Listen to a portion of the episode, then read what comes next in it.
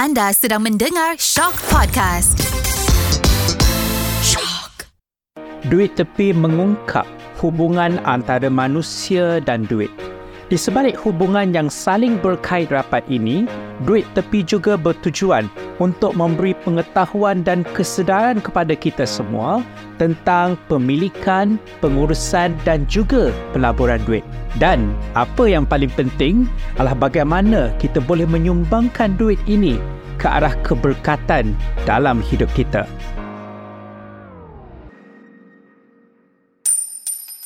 Pada minggu ini kita rasa sangat bertuah kerana kita didatangi oleh seorang tetamu kehormat saya uh, namanya Al Hisham saya difahamkan Al Hisham uh, bertugas uh, secara digital creator, uh, MC, host dan juga presenter. Terima kasih Al Hisham sebab datang dalam Sweet Podcast Duit Tepi pada hari ini. Ya, terima kasih juga. Okay, sudi okay, invite kita semua datang sini very exciting. First time dekat Astro punya studio. Eh, nice to meet you Dr. Zokri. Biasanya El dengar Dr. Zokri ni dengar suara sahaja. First time jumpa depan muka. Alhamdulillah. The pleasure is mine. Thank you El. Banyak yang kita nak uh, study dan nak kita belajar daripada L dari perspektif uh, L tentang apakah itu duit dan kepentingan uh, duit dalam kehidupan kita seharian. Tetapi before we go into the details lah L, eh, kita kita warm up sedikit. You know, let let get to know each other. Um, kita nak kenal lagi L uh, dengan lebih lanjut. Jadi macam mana um, L boleh uh, terjebak ataupun terlibat dalam kerjaya sebagai uh, digital creator, MC, uh, host ataupun presenter. Adakah dia datang melalui wahyu ke mimpi ke ataupun pengalaman-pengalaman yang istimewa dalam hidup L?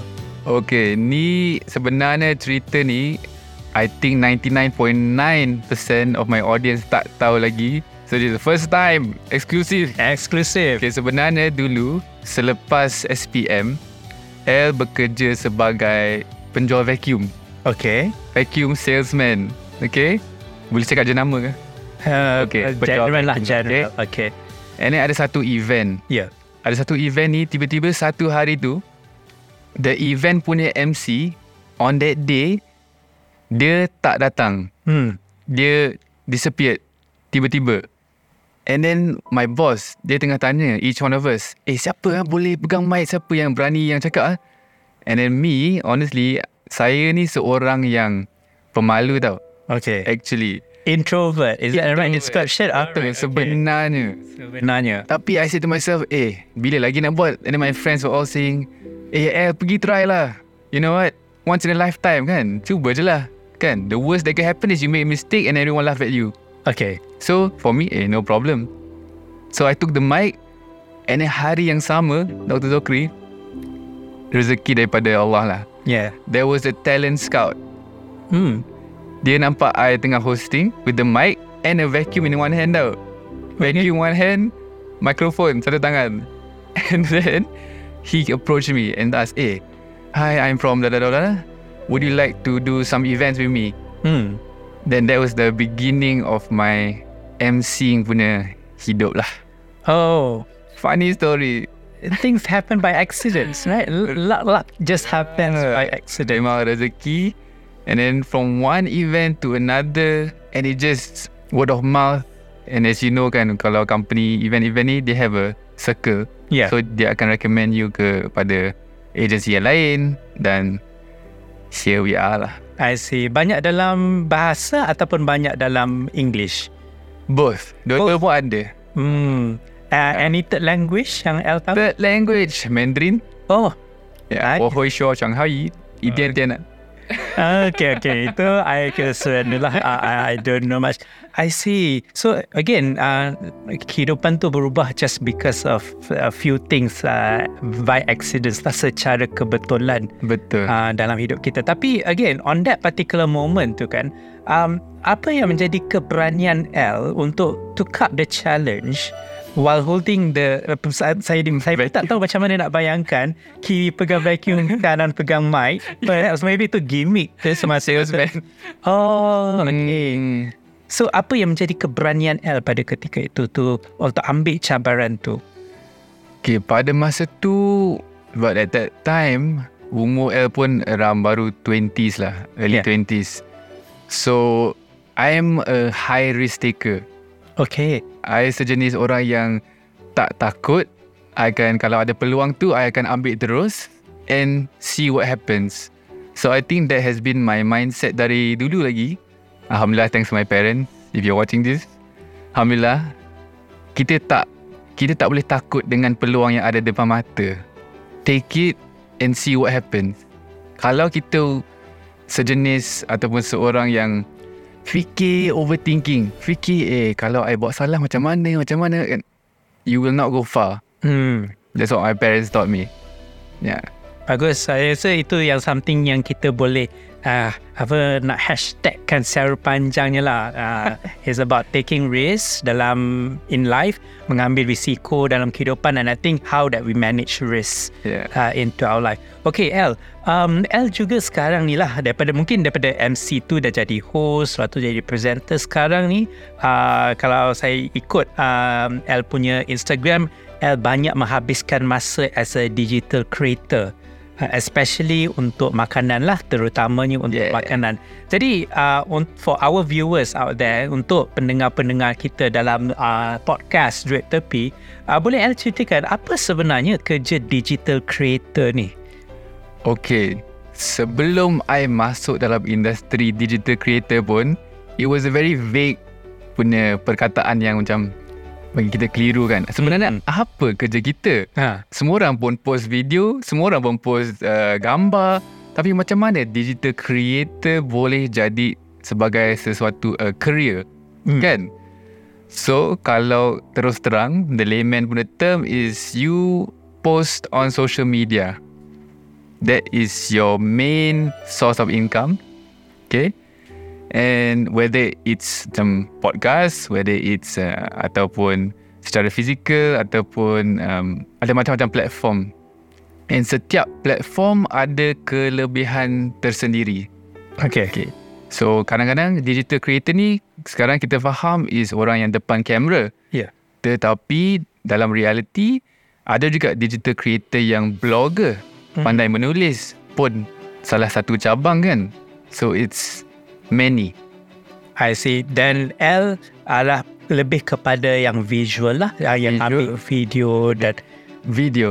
berlakon sikit-sikit lah. Ah, sebenarnya just being myself je. Seronok kan? You know, you kita enjoy kan? Uh, just tiba-tiba saya tercakap pasal berlakon tu kan. Just a very uh, random or a bit uh, out of context or naughty questions. Do you see yourself as an actor one day? Adakah L nampak Actor? and akan jadi seorang pelakon satu hari nanti?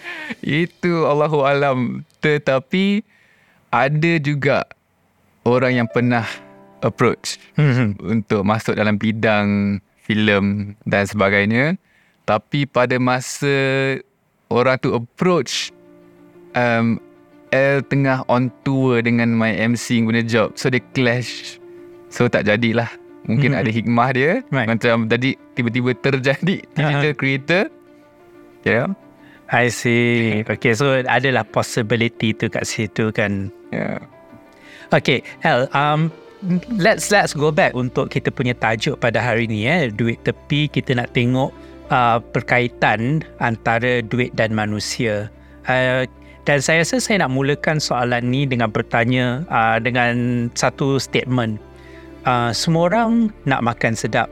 Yeah. Yes. Tapi untuk makan sedap kita perlukan duit. Maknanya semua orang juga perlukan duit. Yes. Bagi pandangan El secara peribadi antara makan sedap, peluang untuk makan sedap dan peluang untuk memiliki sejumlah wang pada masa yang sama, El pilih yang mana dan mengapa? Okey, dari pada pandangan El lah secara peribadi lebih baik kalau ada duit dalam tangan daripada makanan yang sedap. Okey?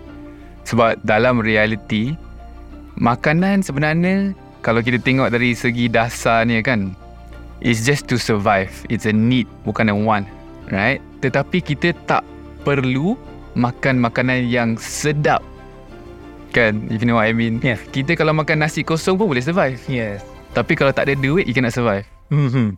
Because kita Setiap orang ada komitmen Kan? Secara peribadi Ataupun ada orang Ada komitmen lebih Ada family Kan? Dah kahwin Ada anak Dan sebagainya.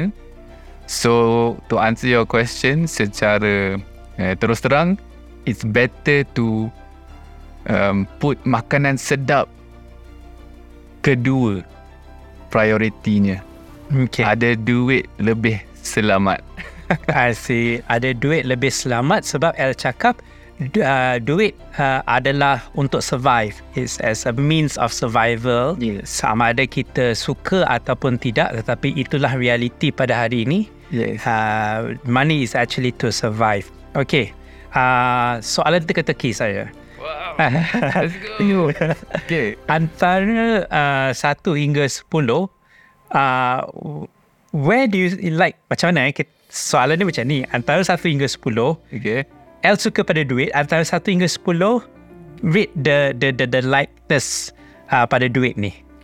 Likeness Ha, L suka pada duit antara from 1 to 10, 10 ni paling suka lah. Okay Ha, satu ni paling tak suka lah. ha, L suka nombor berapa? Okay I bagi rating 8 per 10 8 per 10. Okay.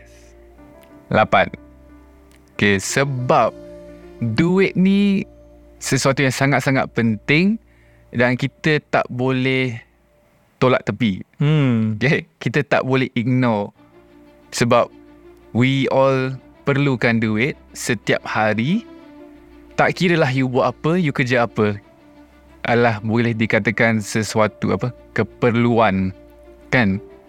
Okay Tetapi pada masa yang sama Duit juga Adalah satu punca masalah um, Keluarga Masalah um, Hubungan antara Suami isteri As you know. Eh, Macam One of the statistics kan one, The number one reason kan Orang yang cerai Is sebab kewangan Hmm. Right? So That's the downside of it.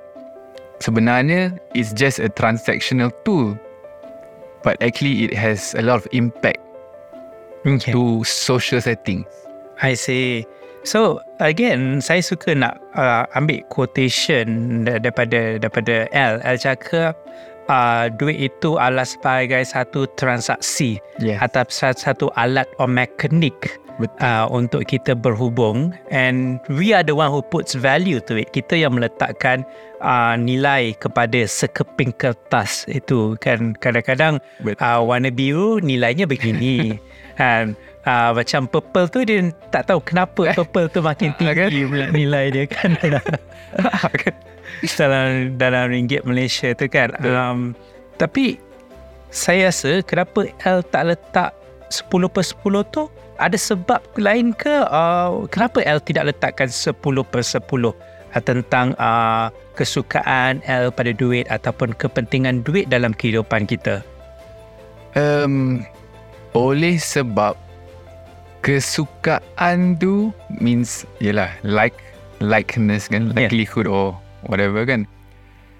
Because it's memang dal, jatuh dalam kategori keperluan Su, kesukaan tu is secondary so itulah sebabnya I tak letak 10 per 10 because yang ni very important Duit ni sangat-sangat penting tetapi it's not everything. It's not everything. Uh, so I I simpan that motto lah dalam my life. what is everything to you L Everything to me is of course my family, number one. Of course, uh, uh, religion, of course, you know. So it's it falls back to prinsip-prinsip secara peribadi lah, family and you know religion. hmm. Being a Muslim lah. being a Muslim. Mm. Very, very nice narrative uh, daripada L uh, as for the perspective pribadi L sebagai seorang digital creator. Now, L, uh, let's talk about your story. Sejak bila L kenal duit? Sejak Kalau boleh Okay. ingat balik lah, sejak bila uh, dari kecil-kecil dulu sejak bila El kenal oh ini duit sebenarnya duit ni boleh buat macam ni macam ni Okay. Sejak kecil lagi eh. El kenal duit mungkin tujuh tahun okay yang El boleh ingat lah. hmm. Sebab um, El datang daripada family yang very humble. Okay, kita tak ada banyak duit. Yeah. Uh, mak El is just a kindergarten teacher. And my dad business, okay, uh, business up and down. So pada masa tu kita dalam satu keadaan yang rumit lah dari segi kewangan. Yeah. Okay. So time tu I ingat lagi kita lah, yelah budak kan. Kita nak ice cream, kita nak coklat, kita nak burger. So pada masa tu um, I ingat the value of money because my mom told me El tak apa hari ni kita tak boleh beli this chocolate. Yang pun tanya kenapa? But my mom Alhamdulillah Dia terus terang Because tak cukup duit Okay And I pun At that moment kan I faham um, The value of money How much that This is a luxury Makan coklat ni Walaupun coki-coki ke Apa-apa pun It ada value of money In that chocolate Walaupun yang murah But It is not A keperluan Dia kemahuan. So I learned from a very young age yang El, you don't need all these things. It is a want, kemahuan. So thanks to my mom lah. Hmm. So I learned the value and appreciation. So and then the next month tu, Alhamdulillah, everything got better. Then I got that chocolate. So dia punya rasa syukur tu lain tau. So from a very young age, as I remember lah, dari tujuh tahun I boleh ingat lagi. Like, oh Alhamdulillah dapat ni. Right now. Sebelum ni tak boleh. Hmm. Di- di- Disebabkan uh, X quantity duit yang L ada yeah, ataupun yang Mak L adalah Yeah. pada ketika itu betul. yang menyebabkan okay L boleh beli coklat ataupun L tidak boleh beli coklat sebab nilai duit yang ada pada kita pada ketika itu. Betul. And Dr. Zokri pada masa yang sama from that moment walaupun everyone boleh beli pada masa tu coklat yang murah pun tapi L tak boleh. So I memang belajar untuk um, tak memberi priority kepada barang. Not to be materialistic also at that very young age. Hmm, hmm. Yeah, so alhamdulillah, you know, semua ada hikmah kan? Ya, semua ada hikmah and I think pengalaman macam itulah sebenarnya uh, yang saya rasa lah uh, uh, this is my first time saya berjumpa dengan L tapi hmm. saya rasa di situlah yang membentuk uh, pemikiran L yang secara objektif and holistic sebab money. Yeah. Maknanya dengan duit tu kita boleh ada sesuatu tapi kita juga tidak boleh ada sesuatu because disebabkan duit. Benda yang Tetapi sama. benda yang sama. Yeah. Tapi kita tidak letakkan kebergantungan kita secara mutlak kepada benda yang kita nak. 100% betul. And to you, uh, benda-benda yang tidak boleh dibeli dengan duit, contohnya agama, contohnya keluarga, Yes. ini yang lebih berharga kepada L lah. yang tu memang sangat-sangat bernilai lah priceless orang katakan Hmm. yang itu dari segi tu dari perspektif yang tu memang duit tak boleh beli duit tak boleh beli you keluarga Hmm. kan Yes. duit tak boleh beli you agama Yes. keimanan Betul. kes- you know transaksi sahaja Okay. Uh, jom kita start nak explore pula uh, duit and uh, masculinity ya. Uh, duit dan juga kelakian. Um, setuju ke L kalau saya katakan uh, kelakian itu, okay, uh, the manness of a man itu diukur dari segi duit yang dia ada. Hmm, In your personal opinion. personal opinion okay kalau kita guna perkataan tergantung kepada duit I tak setuju tetapi pada masa yang sama nak jadi lelaki ni duit tu ada kaitan to be a man Okay. sebab kita nak menjadi seorang yang independent dari segi kewangan kedua kita nak jadi seorang yang boleh memberi kalau kita nak banding dengan yang meminta that's my prinsip lah I see. of being a man, uh, kelelakian tu. For example, yeah. Banyak perkataan-perkataan positif yang keluar daripada mulut L pada hari ini. Uh, Uh, berdikari, tanggungjawab, you know, kebergantungan. Uh, I really learn a lot from you, L, dari segi perspektif L sama juga. uh, tentang duit. Um, okay, now let's talk about your career. Kita nak bincangkan uh, career L sebagai seorang digital creator, MC, host dan presenter. Saya rasa uh, career-career ni memerlukan L untuk mencari projek lah. Untuk Yeah. mencari, bila bekas projek tu akan datangkan dana ataupun duit kepada L. Uh, tapi boleh tak L share ataupun kongsi dengan kita semua apakah tips L menguruskan duit? Uh, saya tak tahu L ada company ke tidak ataupun uh, apa saja dalam account L tu kan. Uh, macam mana L uruskan uh, pendapatan dan juga uruskan perbelanjaan L uh, sehari ke sehari ke bulanan ke dan sebagainya? Okay. Thank you for the question. Ni soalan yang sangat-sangat best sebab I memang nak share Ah. tentang ni tau. Okay. Very important sesiapa yang kerja freelance. Okay. Kepada orang yang tak tahu, L kerja sebagai digital creator ni dalam kategori freelance. Okay. Pada permulaan dia lah. Okay. So, cash flow. Okay. Dari segi cash flow ni, uh, as you know, kita selalu nak target positive cash flow. Meaning you ada yang lebih to roll around. Okay. Uh, okay. Untuk orang kat luar sana. Tetapi kita tak bergaji. Kita tak gaji tetap, projek pun tak tetap, tak semestinya kita dapat setiap projek yang ditawarkan.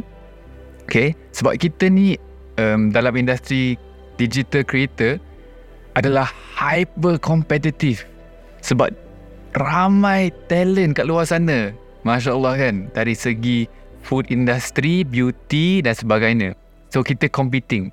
So apa yang kita kena jaga kalau kita tak ada a constant flow dari segi dana pendapatan kan? Kita memang perlu hidup modestly ataupun humble dari segi lifestyle.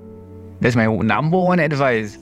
So ramai in my own circle, I takkan nama sesiapa lah. Ah. Tetapi dalam industri yang sama, L tengok, eh dia orang ni setiap hari ada posting, setiap hari ada job. Tapi macam mana dia punya income dia masih macam struggling. Macam tak, doesn't make sense kan.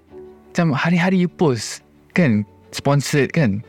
Contoh, tapi dia punya income tu sentiasa kurang. Tak cukup untuk dia punya expenses. I got one story, boleh I share ke? Sure, sure, sure. Go ahead. Okay. This one also mind blowing now Ha. because you pernah bayang tak seorang yang naik kereta Ferrari tetapi minta loan personal loan dari kawan dia untuk seribu ringgit. Doesn't make sense kan? Yes.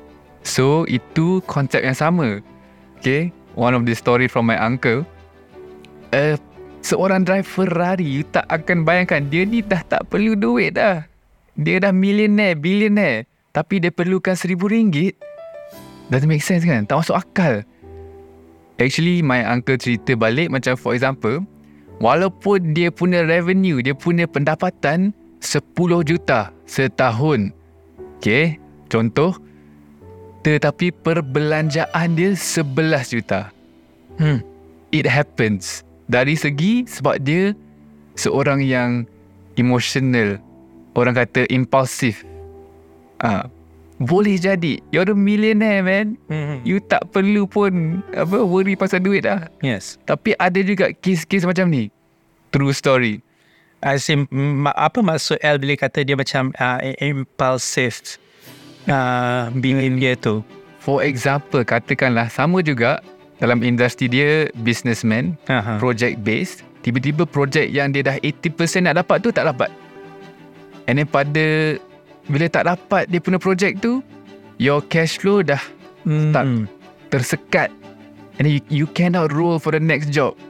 Yes, yes. And lama kelamaan negative cash flow as you know this is what happens Yes, yes. Sampai you dah desperate tau. So insyaAllah sesiapa yang tengok ni, this is very very important. Kalau boleh, I memang nak share ni dengan satu Malaysia kan. Satu dunia kena tahu ni. Live within your means kan. 11 juta perbelanjaan and then 10 juta income which is a lot. Tapi kalau mismatch, you are still negative. And you are negative by 1 million. One Kita million. tak cukup 1 juta Dah. dalam untuk hidup kat Malaysia ni. Interesting kan? Hmm. Hmm. Millionaire struggling. Minta kawan dia seribu ringgit. Macam tak masuk akal kan? Tak Tapi- masuk akal. This is a true story. Ha, reality.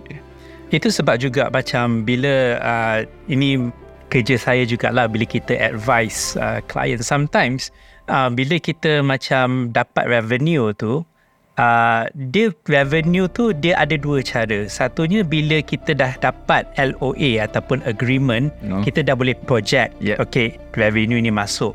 Tetapi revenue tu dikira sebagai revenue bila dia dah betul-betul masuk right selagi dia tak betul-betul masuk dalam bank account tu kita tak boleh kira dia sebagai revenue Betul doktor. Sebenarnya, I will share this dengan my wife. Selagi belum masuk bank account, jangan fikir lagi holiday ke nak beli apa ke. Because it's reality kan. yep yep Tak perlu plan lagi. Until dah masuk, nampak nombor tu. yeah, that's apa yang kita practice lah. Yeah. hence why you are the minister of finance I, I suppose your wife jadi minister of tourism Dia minister skincare. minister of skincare okay Alright, El, um, in in the last bit of our podcast today, kita nak cerita juga tentang uh, keberkatan uh, dalam mencari rezeki lah. Sebab Oh. saya rasa kita cari duit, kita urus duit, kita labur duit ni adalah untuk kita dapatkan keberkatan dalam hidup kita kan. Yeah, Hmm. number one. That's number one to you. Okay. Now, um, apa yang LL buat uh, untuk memastikan uh, apa yang duit yang L dapat itu sebenarnya akan menjadikan kehidupan L dan kehidupan sekeluarga L uh, lebih diberkati. Ada apa-apa amalan ke, tips ke that you want to share? Yes. So, yelah. Apa-apa pun dalam hidup ni sementara sahaja Yeah. dan kita kena fikir dunia dan akhirat juga. Okay, saya bukan ustaz ke apa tapi ini reality. Okay, sebagai seorang Muslim dan you know. So, untuk dapatkan berkat tu, kita selalu kena berusaha untuk memberi. Memberi balik. Like, number one, kita kena jaga mak bapak kita. You tak akan rugi langsung. Mana-mana pun. And I boleh katakan kan I am the living proof lah. The sample of dulu eh memang susah tau. Memang susah. I memang McDonald tu is luxury tau. For me. Bukan selalu boleh beli. But now Alhamdulillah you know kita boleh belanja lagi. McDonald ke apa ke. Number one please jaga mak ayah. Sebab dia orang seumur hidup dia orang untuk kita Ya. waktu kita kecil dulu So that's I have a soft spot also. And of course, kita kena selalu bersedekah. Tak kira berapa. Ramai orang rasa kan, in my own circle, dia orang rasa macam tekanan untuk memberi sedekah, sedekah yang banyak. Which is a kind of a funny mindset sebab what I learn lah daripada ustaz ke syekh ke kan. Kita kena bersedekah sampai jadi kaya. Sounds funny kan? Hmm. Macam eh, masa L first time dengar, sedekah sampai jadi kaya tapi I tak ada duit. right? So, that is satu amalan yang L mempraktikkan dalam hidup. Walaupun 10 sen, tapi setiap hari you sedekah somewhere. Tak kira mana, tak kira siapa. Anyway, itu I think it's a amalan yang L memang pegang sampai sekarang lah. Tak kira 10 sen, 1 sen, nasi kosong, belanja orang, senyum, Hmm. sedekah juga, Yeah. buat orang happy dengan konten. This is all cabang-cabang yang kita boleh mendapat berkat insya-Allah. Allah alam kan. Yes, yes. Tak kira ramai orang rasa macam eh kalau ada seribu baru boleh bersedekah ke masjid. Padahal itu bukan fakta kan. Itu you punya perception. Alright. Seringgit bagi. Ada 50 sen dalam poket, bagi. Kalau you ada macam lillahi ta'ala kan, you memang tak kira apalah. Bagi sahaja, tak kira amount. Wallahi ya, you akan dapat ganjaran yang you tak sangka. It's memang a guarantee daripada hmm. Tuhan kan. So I memang pegang that prinsip sebab kita pernah rasa susah kan. Hmm.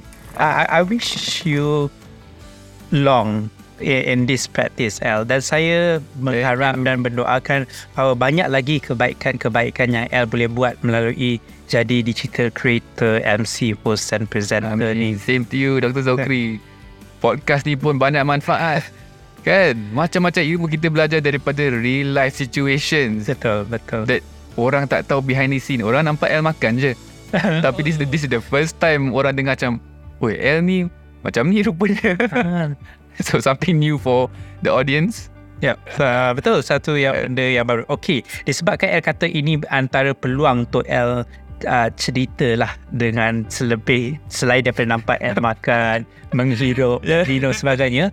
Uh, dalam baki 2-3 minit ni, mungkin L ada pesanan-pesanan uh, ikhlas ataupun macam some key takeaways uh, yang untuk kita kongsikan dengan pendengar kita dalam siri podcast Duit Tepi um, pesanan.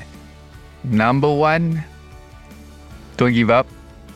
Walaupun you dalam keadaan yang susah macam mana pun, jangan pernah putus asa sebab kita semua ada peluang untuk berusaha dalam bidang masing-masing. Tak kira lah, you don't have to be a digital creator to make money to help people. Tak eh? Semua orang behind the scene, in front the scene, ada peluang untuk bermanfaat orang lain.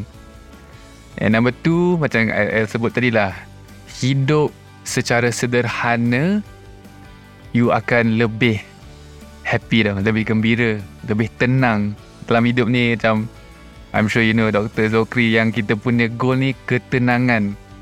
And dari segi kewangan is a big deal dari segi ketenangan. Kalau tak ada duit, tenang ke tak? Confirm tak kan? Hmm. So kita kena usaha, Jangan putus asa, hidup sederhana. InsyaAllah. Terima kasih El. Uh, anda bersama saya Dr. Zokri Idris dan Al Hisham dalam siri podcast Duit Tepi. Duit Tepi mengungkap hubungan duit dan manusia.